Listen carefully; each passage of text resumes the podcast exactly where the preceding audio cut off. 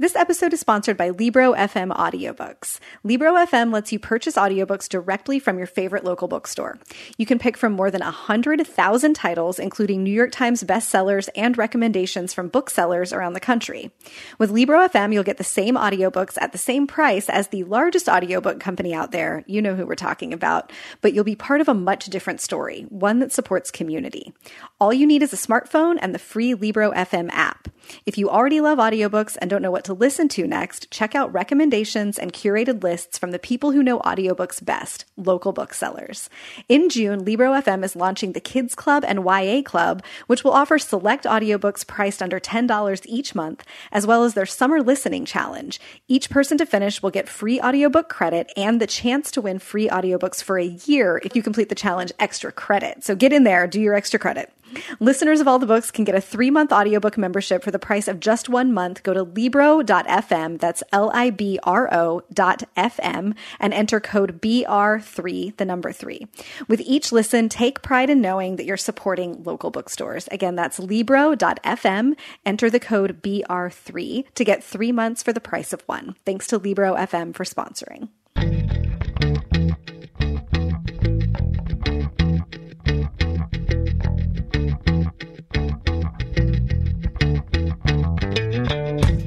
To All the Books, a weekly show of recommendations and enthusiasm regarding the week's new book releases. This is episode 211, and today we are talking about books being released on June 4th, 2019, and more. I'm Liberty Hardy, here with Rebecca Schinsky, and we're coming to you from BookRiot.com. Hello, hello. Hi! It doesn't feel like that long since I talked to you because we're actually recording this quite early. Yes, we're a little bit early because I am headed to New York for the week to do Book Expo. So by the time we talk again, I will have been there and come back. we'll have some news maybe of other new books that are coming out. Um, Today, we're spending our Memorial Day together here. Yes, it's true. It's a gorgeous day. Um, so today, fake today, June 4th, is like the most amazing new release day of the year so far. It really is. There are so many. It's so, so amazing. Um, I may have mentioned this before. I don't know if I have, but sometimes when I read so many books for like the show that I love, I hate making decisions. I cannot decide which ones to do. So I just close my eyes. I like write them all down on my whiteboard and then I close my eyes and like point and like whichever ones I come up with are the ones that I talk about on the show because I'm like, I don't, I don't know how to choose. Like, it's, it's, it's a really good me. problem to have. Yeah. So, and then the other ones, I go in the newsletter, and that's great. But I'm like, I just can't decide, so that's how I do it. Or I'll put like them I on like the that. floor, and whichever one's the cat sniffs. That's usually how like I pick what I read next. Sometimes. Oh, if I had put them on the floor and let Jasper pick, he would be tearing them apart. it's like the grand irony of being the dog in a house with a ton of books is that his favorite thing is to take the envelopes that all the galleys come in and shred them. And then if a book happens to still be inside, Oh. that book is also toast. Bonus! It's like book ravioli. it is. Oh. Ravioli. Before I tell you about the first book that I pointed at, let me tell you about our first sponsor for today. It is the guest book by Sarah Blake. It is a it is about three generations haunted by a dark family secret. It's a lifetime of secrets, a history untold. No, it is a simple word uttered on a summer porch in 1936, and it will haunt Kitty Milton for the rest of her life, and its consequences will ripple through the Milton family for generations. Moving through three generations and back and forth in time, the guest book asks how we remember and what we choose to forget, and tells the story of a family and a country that buries its past in quiet until the present calls forth a reckoning. The guest book is the must read book of summer. It's written by Sarah Blake, the author of the best selling novel The Postmistress, and it is available now wherever books are sold. We thank them for sponsoring. I remember when the Postmistress came out, that was such a big deal. Huge! And I've been watching um, the the confusion online because Sarah Blake, the author of Naamah, also had a book that came out last month, and so people are, you know, like congratulating the wrong Sarah Blakes online all over the place. Um, It's interesting, but they're really they're like they they take it very well. You know, they're very Good. good spirited about it. So, um, I would like to tell you about my first book. Please do. Okay, there is no way, no way that I can do this justice or or do a good job explaining just how amazing and beautiful this book is. But I'm gonna tell you about it, and then you can find out for yourself. It is On Earth We're Briefly Gorgeous by Ocean Vuong. He is the author of Night Sky with Exit Wounds, which is a book of poetry that won a, million awards a few years ago.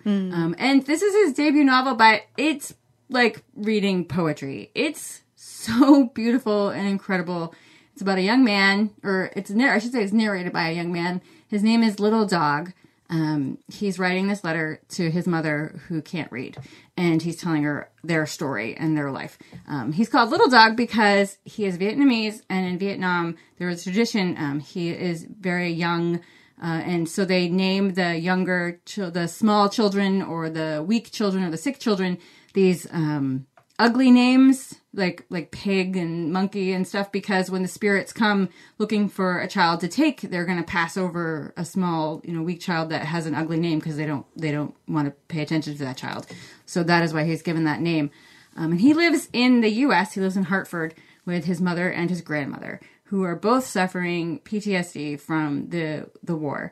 And it's about their experiences as immigrants. It is about their his mother and grandmother's experiences during the war. Um, Little Dog himself is like bullied uh, and teased for his size and because he's from Vietnam and there are very few Asian people where he lives. Um, and so he's always getting picked on for being small. His mother is full of anger and rage and occasionally loses her temper and she throws things at him and she strikes him. Um, she works in a nail salon, like breathing those fumes all day and she speaks a little English, so he is her voice when they go out and and talks for her. Um, and as he gets older, he works uh, the summers on a tobacco farm. He he finds his first love. He explores his sexuality. Um, it's but like it's like poetry. It's like nothing I've read before.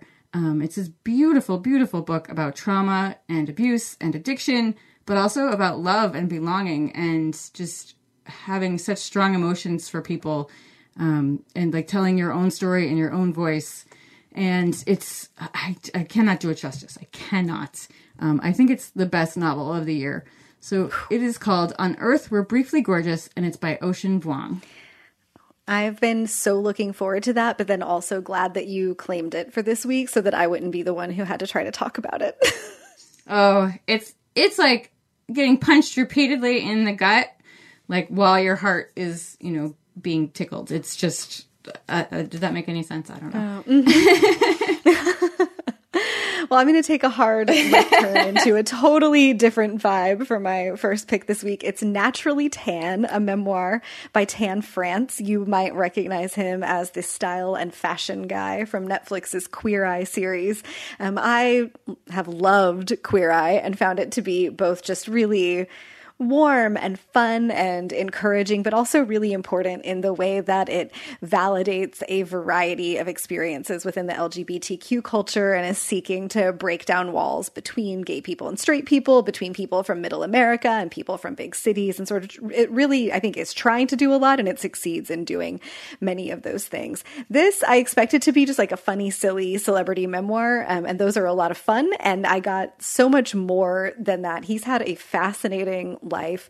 Um, he grew up in South Yorkshire in England. He um, was is a member of a Pakistani family and culture. He was one of very few brown people, one of very few Muslims living in his community, and he writes about being a kid and being bullied for those things but also um, about being aware that he was always attracted to boys. He knew that he was gay, but he didn't have language for it until he was a teenager and didn't realize that that attraction to people of the same gender was anything that anybody thought was weird or different until, of course, someone he heard someone like bullying someone else for it and put the uh, connected the dots of like, oh, this thing about myself that I've just always accepted, this might actually make my life difficult in some ways.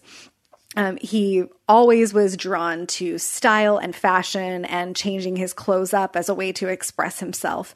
And when he was in his mid 20s, he was visiting Salt Lake City and met this man who is an ex Mormon from Wyoming who was living in Salt Lake City. And they hit it off like very quickly, sort of had a whirlwind romance and eventually got married to each other. And the story of Tan's sort of family life and career coming into his own as a young gay man um, as, and as a member of multiple marginalized communities, how he started to understand his identity and his place in the world and his ability to make a difference is really wonderful. The book is really fun and funny, but also has a lot of has a whole lot of heart and a lot of honesty as he writes about both his own difficult experiences, but also very um, passionate opinions and views that he has about how we should exist in the world, what kind of friends we should be, how we should present ourselves, what it means to commit to someone in marriage, and also fascinatingly, um, when he was designing clothes for uh, modest clothes for Mormon women for a, um, a designer there and then ultimately started a business offering the same thing. He's the one who revived all the retro, like great Marilyn Monroe style swimsuits and the high waisted bikinis that have been having a moment for like the last five or six years. Um, and I did not realize that we owe that to him and he tells the story of how that all happened in the book as well.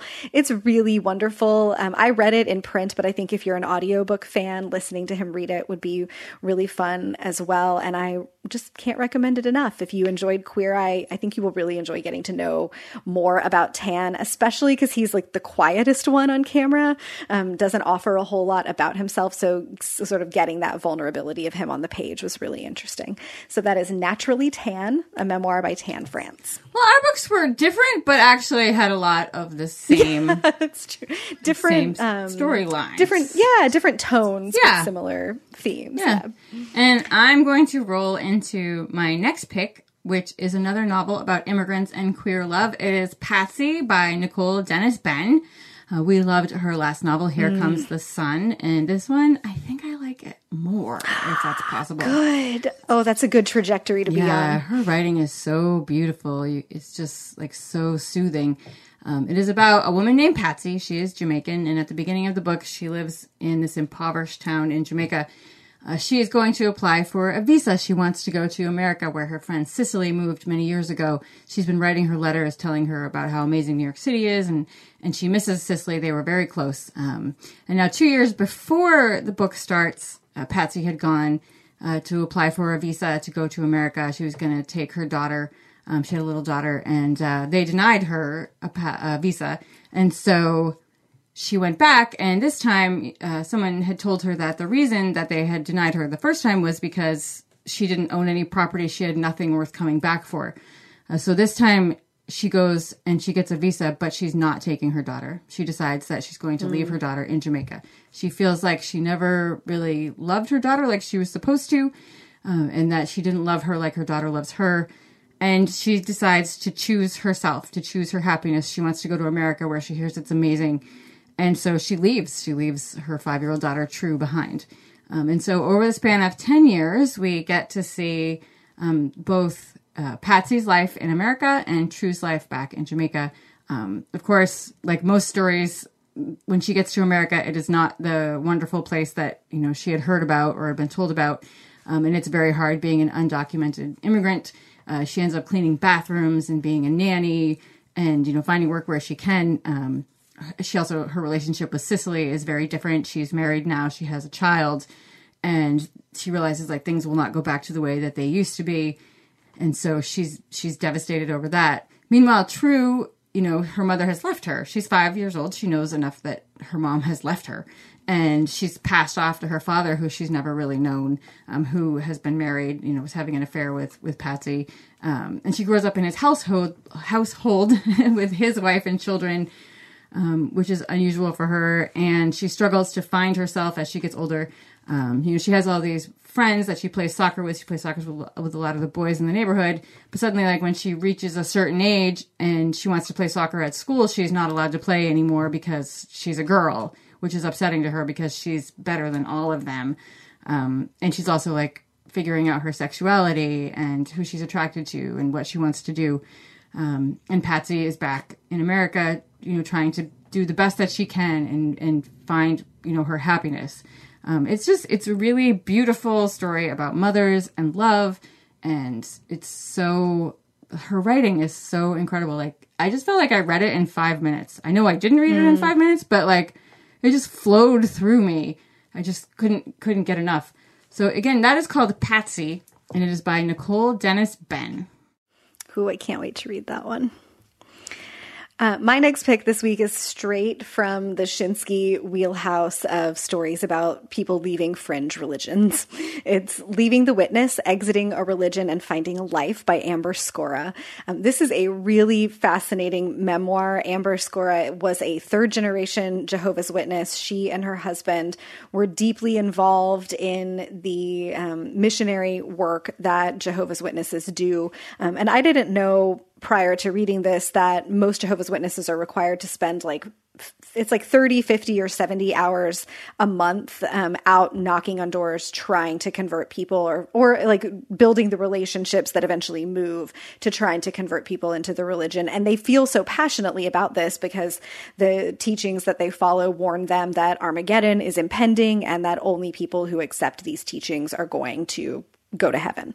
Um, she and her husband have been selected into like a very elite group of missionaries who move to China where preaching is illegal. And so they have to do it all underground and be very secretive and sort of like speak in codes and watch like very carefully watch out about how they meet up with other members of the religion but also be like very very careful and methodical about how they form their relationships with the people that they're trying to witness to um, because they could get arrested if they are to get caught. So the stakes are really high, both in terms of uh, like present, immediate legal consequences, but also they believe that the stakes are really high for eternity. Um, she's struggling in her marriage. She's overwhelmed by this life in China and is feeling kind of pulled to explore some other things when she strikes up a friendship. I don't want to say how or like what the, um, circumstances are because I don't want to spoil this really amazing story. Um, but she strikes up a friendship with a person who challenges her ideas about the absolute truth of what she's been taught and who suggests to her that perhaps this is a cult or perhaps she's been brainwashed. And um, that notion sticks in her mind and she starts to explore alternate ways of thinking about the world. Ultimately, she leaves her marriage and she leaves her religion and writes about that just complete upheaval and then about trying to come out of it. Um, I also tore through this. Um, it's a really bold move to tell these kinds of stories. The like, sort of governing bodies of the church um, really frown on talking about the process and of course um, are continuing to teach that she's an apostate that she is lost and that um, that the things that she's saying are lies so it's just like nothing has been easy for her in trying to find what's true for herself um, and it's a really it's a really bold she makes a bunch of really bold decisions um, I found it to be totally fascinating. So that's Leaving the Witness, Exiting a Religion, and Finding a Life by Amber Scorah. So um, I'm almost 43 years old. And mm-hmm. just last week, I discovered that my middle name means Jehovah is God. Oh, what's your middle name? Joelle. Oh, I didn't. Yeah, I've never thought. I was like, oh, it's a French word, like my first name, and like spend so much time focusing on my first name, and everybody always talks about it that I was like, mm. so I, somebody was asking me about my middle name, and I was like, I wonder if there are a lot of Joels, and I looked it up, and I was like, oh, hey, look at this. Had no idea. Huh. No idea. I just know that my That's... parents got my name off the calendar in the doctor's office. Like the the painting on that month was done by somebody named Joelle something or another, and they liked it. Oh wow! So yeah. I wonder if the, if your parents even know. That's Probably fascinating. Not. You could always change it to Jolene and do like a Dolly Parton send eh, it doesn't come up very often, you know. Mm-hmm. All those Liberty. people out there on the internet trying to get into my bank account now with my middle name. You know what? this is a ridiculous confession I'm about to make, but Liberty is such a strong name that I never considered that you had a middle name. I just think of you as like Madonna. yeah, it's kind of like that. I mean, it's it's not like when people say my name, they don't know who other people are talking about, you know. So then, then I don't rob banks because I don't really look like everyone else either. So I'm just stuck here can't commit crime, can't do anything. well, you know what you can do is tell me about your next book. I can do that. Uh, my next pick is Ayesha at Last by Uzma Jalaluddin, and it is a modern Pride and Prejudice retelling set in Canada about a young Muslim woman named Ayesha. Uh, she is starting a teaching job. She's not really excited about it. Um, she ends up hiding in the bathroom the first day because the children frighten her. Um, she's a poet. She's a really great poet, uh, but she's like indebted to her uncle who took her mother and and Ayesha in when their father died. Uh, they came over from India, and so she feels like she needs to pay him back. So she's working this job. Um, her mother wants her to get married. She's trying to figure out an arranged marriage for her, and making matters worse in the marriage front is Ayesha's beautiful cousin who has just tur- like is about to turn down like her 100th proposal. Um, you know, she's just like la la la, you know, just going through the guys, and um, that's kind of putting the pressure on Ayesha because she's older and she's supposed to be the responsible one and she's supposed to be married now, and and her cousin is like wonderful and she you know they're really good friends but you know she doesn't know what she wants. And so she just keeps turning them down. So her uncle wants ayesha to talk to her cousin and like be like you know you need to make a choice soon. Um, and then the other character in the book is khalid who is a muslim man um, he actually lives across the street from ayesha um, but they don't know each other at this time uh, he and his mother have moved into a very small house after the death of their father um, for reasons that you find out later and he works for a large corporation he observes his religion. Uh, he wears the robe. He wear he has the beard. He wears the skull cap. Um, he washes his feet at work. And this he's always been a great employee. He's worked there for years. But now there's a new boss, and they call her the Shark. And when he meets her, um, his religion does not allow him to shake hands with women. He doesn't touch women outside of marriage. And she does not like that at all. She's very prejudiced and she becomes very suspicious and she wants the HR person, I can't talk today. She wants the HR person to start a file on him because she's like, you know, who is this guy? He doesn't fit in. He doesn't dress like everyone else. You know, like she's, she's a total racist and this is going to cause problems for Khalid. And so, um, the HR person happens to be Ayesha's best friend. And, you know, she's telling Khalid, like, you know, maybe you should, you know, dress like wear slacks and a shirt and dress like everyone else, you know, and try and fit in because you're going to lose your job. And he does, he doesn't know what to do. Like, he, does he give up his, like, his beliefs, you know, or compromise his beliefs in order to keep his job? He needs the money to support his mother, so he doesn't know what to do. Um, but the HR, I'm forgetting her name, uh, but Ayesha's best friend wants to set her up with Khalid because she thinks that they would get along. So she invites them out, and like Khalid's not happy because she lies or his friend lies and says it's not a bar, but they're at a bar. And so he sees Ayesha, this Muslim woman, out at a bar, and he judges her for that because he doesn't believe Muslim women should be out drinking. Um, and so she gets, she can tell that he's judging her. She like gets up and and recites this like like super burn basically this poem at this open mic night, which is amazing. Um, kind of like saying like don't judge me, and it's just sort of how like they're drawn back together and you know the the prejudices that they face. Um, you know, it's a, it's a wonderful story about immigration and family, um, and how you know Muslims face prejudices from non-Muslims. Like uh, she's like Ayesha's walking and, and this woman's like, "Hey, you don't have to wear your headscarf anymore. You know, you live in in Canada. You know, and not trying thinking that she's being helpful." You know, whereas like i should choose this to wear her headscarf, and also like the prejudices that you know people face from other people in their religions. For instance, like when when Khalid judges her for being at the bar. Um, I really liked Ayesha's grandpa. He was really fun, and he likes to quote Shakespeare, and he has lots of books. Um, I did keep getting a little confused though because he's referred to as Nana, and so like here we Oh. or Nana's like a woman. So I kept thinking like, no, it's not his. It's and his her, her grandmother is Nanny. So, um, but they're just like super charming characters. Uh, I did see some people who were a little bent out of shape online because it's not strictly faithful to Pride and Prejudice. To which I say, like, come on. A hearty fart noise in your We've, direction. well, we've just like I would say a raspberry. Um, we've just gotten this amazing novel with with two lead Muslim characters, which like never happens. You know, it's just Like- like, take it for what it is. It's incredible. also, we all know the Pride and Prejudice sc- story. Like, Yeah. it's not going anywhere. Yeah. It's fine. and they sold she um sold the rights to a movie company. It's going to be a big Good. picture, so it's really fun, and I loved it. So it is Ayesha at Last by Uzma Jalaluddin. All right. Let me tell you about our next sponsor before we roll on. right. It is The Plus One by Sophia Money Coutts. This is about Polly Spencer. She's single. She's turning 30, but seriously, she's fine. Even if she is still stuck at Posh Magazine writing about royal babies and the chances of finding a plus one to her best friend's summer wedding are looking worryingly slim. But it's a new year, and Polly is determined that over the next 365 days, she's going to remember to shave her legs, drink less wine, and get her stuff together. Her latest piece is on the infamous Jasper, Marquess of Milton. Undoubtedly, neither a plus one nor the one. She's heard the stories. There is no way she'll succumb to his charms. This is a rom com which is just perfect for summer. Polly writes for a gossip a gossip magazine that focuses on royal gossip. So this is also perfect for people who have been loving following all the news of the English royal family and the new royal baby. Do you think Polly is going to end up with this Marquess or no? So that is The Plus One by Sophia Money Coutts. That sounds like fun.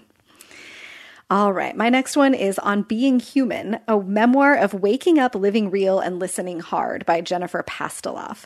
Um, Jen, I know her as Jen Pastiloff on the internet. I don't know her, but I follow her. Um, I followed her for a few years through sort of the yoga and mindfulness world. Um, and this is a memoir built on the stories that she tells in workshops that she teaches that are also called On Being Human, that are a blend of yoga and storytelling and like very intent, sort of deep listening to the other people that are in the room. Um, I've not been a part of one of those, but I'm aware of them. And Lydia Yuknavitch, the novelist, um, writes a foreword to the book and talks about how she knows Jen and about the experiences that she had at one of those workshops, but also sort of the intersection. Jen Pastiloff's work sort of sits at the intersection intersection of like yoga, writing, creativity, and human connection. Um, so in the memoir, she talks about um, struggling in her job as a waitress, dealing with depression and anxiety, and sort of all, all of the really deep, dark stuff that can come with that. So, um, trigger warning if you are uh, sensitive to discussions of mental health, also discussions of um, eating disorders, and ultimately about how she she sort of accidentally finds her way to yoga and becomes a yoga teacher, and then is able to redirect her life and uh, finds her joy in life and her, um, by finding beauty in other people and in the world around her. It's um, it's I think a really vulnerable and tender memoir.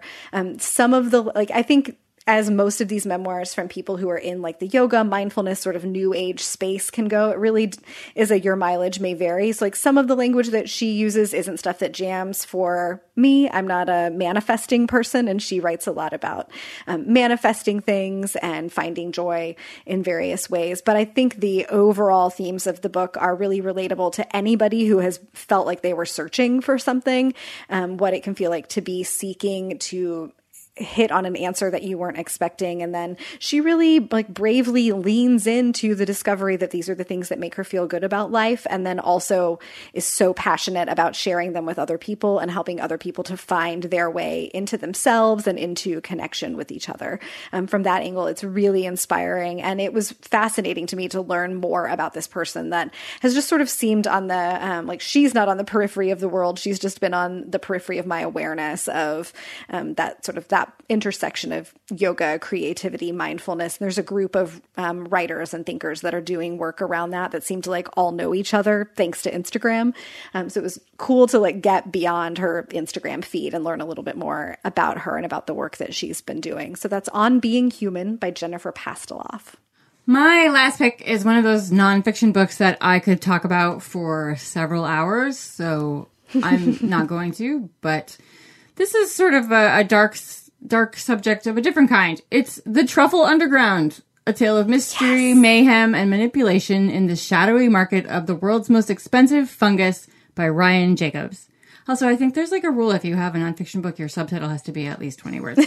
um, so this is like, this is like the orchid thief of truffles.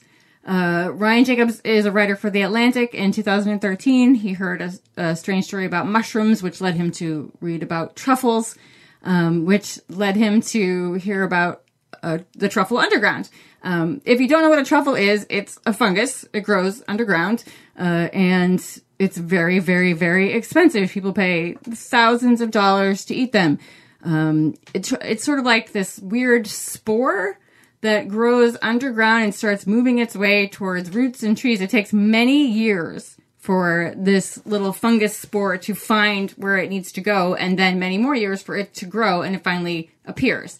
Um, and he mentions like you know in America we have this idea of like truffles like being uh, hunted by pigs in forests when actually like the majority of them are now grown on farms. And there was this problem like in 2005 these there was a huge truffle heist. These thieves hit all these farms in southeastern France and stole hundreds of thousands of dollars worth of rare truffles. There's this one kind of truffle called the black pearl or the black diamond. Um, they sell for like thousands of dollars an ounce. And there, but there's like all these robberies going on all over the place, you know, and like, t- like a whole syndicate, like 10 and 20 men showing up at a time. They're like cutting through people's ceilings. They're driving cars through concrete walls to like pry open the fridge and, and take these, these truffles. And like, these truffles, they're so rare because as soon as you take them out of the ground, like most plants, they start to die, however, but like these actually start to shrink in size and their taste is less fresh, like as the hour goes by. Uh, so like if you've got you've got about ten days, and then a truffle is no good. Um, and fa- like celebrities will f- pay a ton of money to fly from like one country to another just to eat a dinner with a fresh truffle. Um, apparently, Oprah is a really a big fan of truffles, uh, and so is Puff uh, Puff Daddy. So, um, and he also mentions how if you have eaten a truffle here in the states or have truffle oil, you probably have not actually eaten a truffle. They there's a lot of fake truffles that Imposter truffles. yeah, they can be chemically enhanced. That's what most truffle oil is here. And also, they're super good at faking out even the experts now. Um, truffles used to be really plentiful. Uh, and then at the, like at the turn of the 20th century, but then because of the wars, the, it changed the ground, the, the bombings and everything like cha- like changed what was going on underground and, and a lot of truffle stopped growing. And then these thieves came along and went to these farms and started, they just like destroy these farms. They root up all these truffles and then destroy the ecosystem there. So they're no longer growing. So like these people's livelihoods are basically ending. And they're out there now like patrolling their farms with rifles and shovels and poisoning, you know, dogs that are might be out there like hunting for truffles.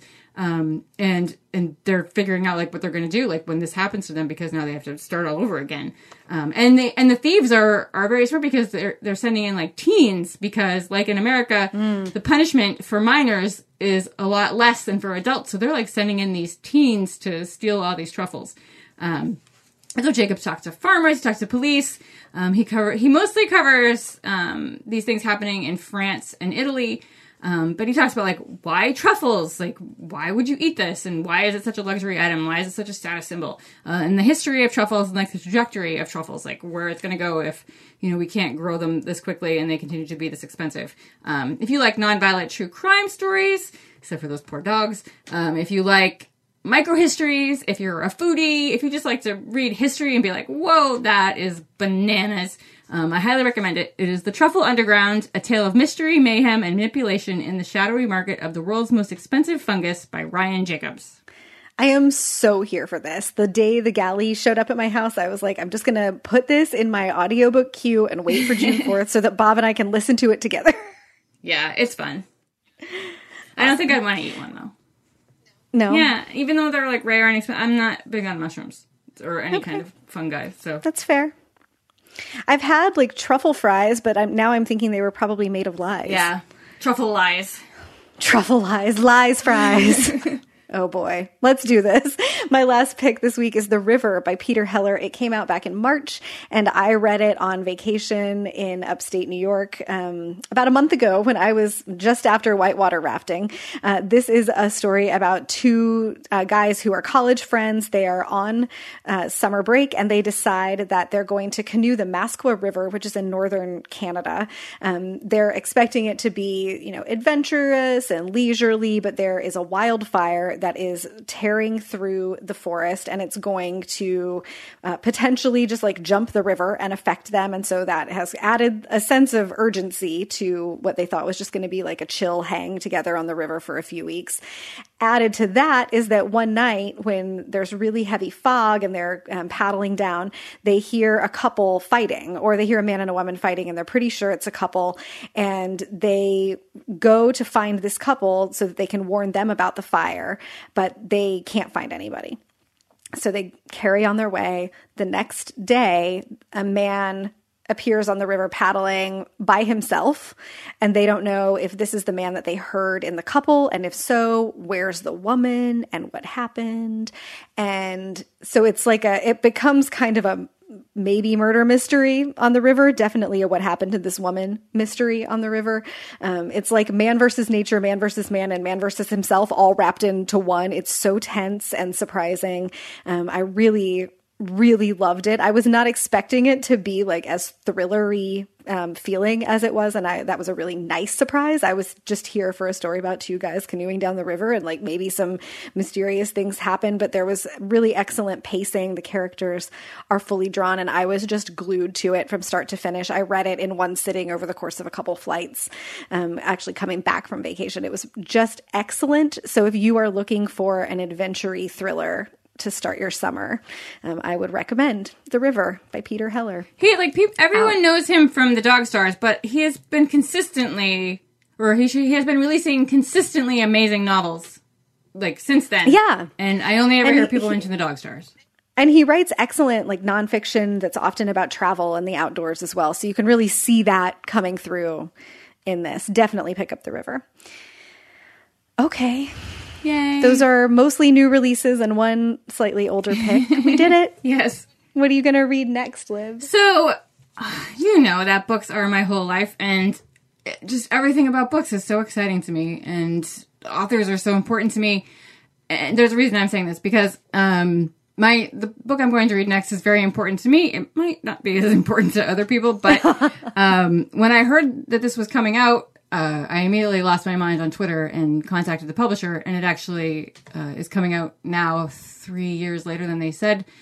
Um, It is Me and Mr. Cigar by Gibby Haynes, um, which is Gibby Haynes is the lead singer of the Butthole Surfers. So right, so right there, um, it, not to everyone's taste. Uh, it's a young it's a young adult novel about a boy and his supernatural dog who bites off his sister's hand. So again, um, because it's it's Gibby Haynes, so you know it's going to be Yeah, insane. right. It has to be a little weird. I mean, the publisher, like Soho Press, I thank them so much because they it's not even in galley form yet. They photocopied a manuscript for me and bound it and sent it to me, and I cried when it arrived because I love the band and it just means so much to me.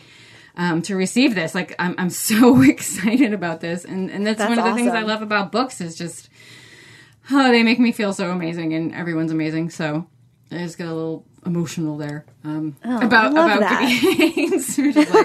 Like. So, um, what are you going to read next? I'm going to read All This Could Be Yours by Jami Attenberg, which I'm really sorry, listeners, it doesn't come out until October. Mine doesn't come out until January of next year, so but yeah, We're- we're, uh, so we're just good. both we're both mean. um, I just got the galley maybe a week ago, and I thought it would be perfect to take with me on flights this week. So I'm really looking forward to that. I have loved her previous work. All grown up, just read like a house on fire. I think very few um, fiction writers can get like so sharply right to the center of um, like flawed humanity in a really beautiful way. And um, Jami Attenberg is just so smart. I can't wait to read it. So this is my favorite. I'm going to be. My favorite of hers. I loved it. Loved, loved, loved Ah. it. I'm excited to be able to talk about it with you. Yes, I and then to eventually to be able to talk about it on the show. All right. Well, that wraps us up for today. If you have something to say to us, you can drop us a line at allthebooks at bookriot.com or hit us up on Twitter. I'm Rebecca Schinsky, S C H I N S K Y. Liberty is Miss Liberty. Um, these days, I'm on Instagram a little bit more Same. just FYI. And if, well, actually, a lot more because I don't really tweet. So let's be real. Um, and if you would like to do us a solid, you could rate or review the show on Apple Podcasts. It helps other listeners to find their way to us. And as much as we would love to tell you about more books today, we just don't have the time, but you can read about more titles out now in the show notes at bookriot.com slash all the books, as well as find a link to our weekly new books newsletter. And in the meantime, In the meantime, happy reading. happy reading.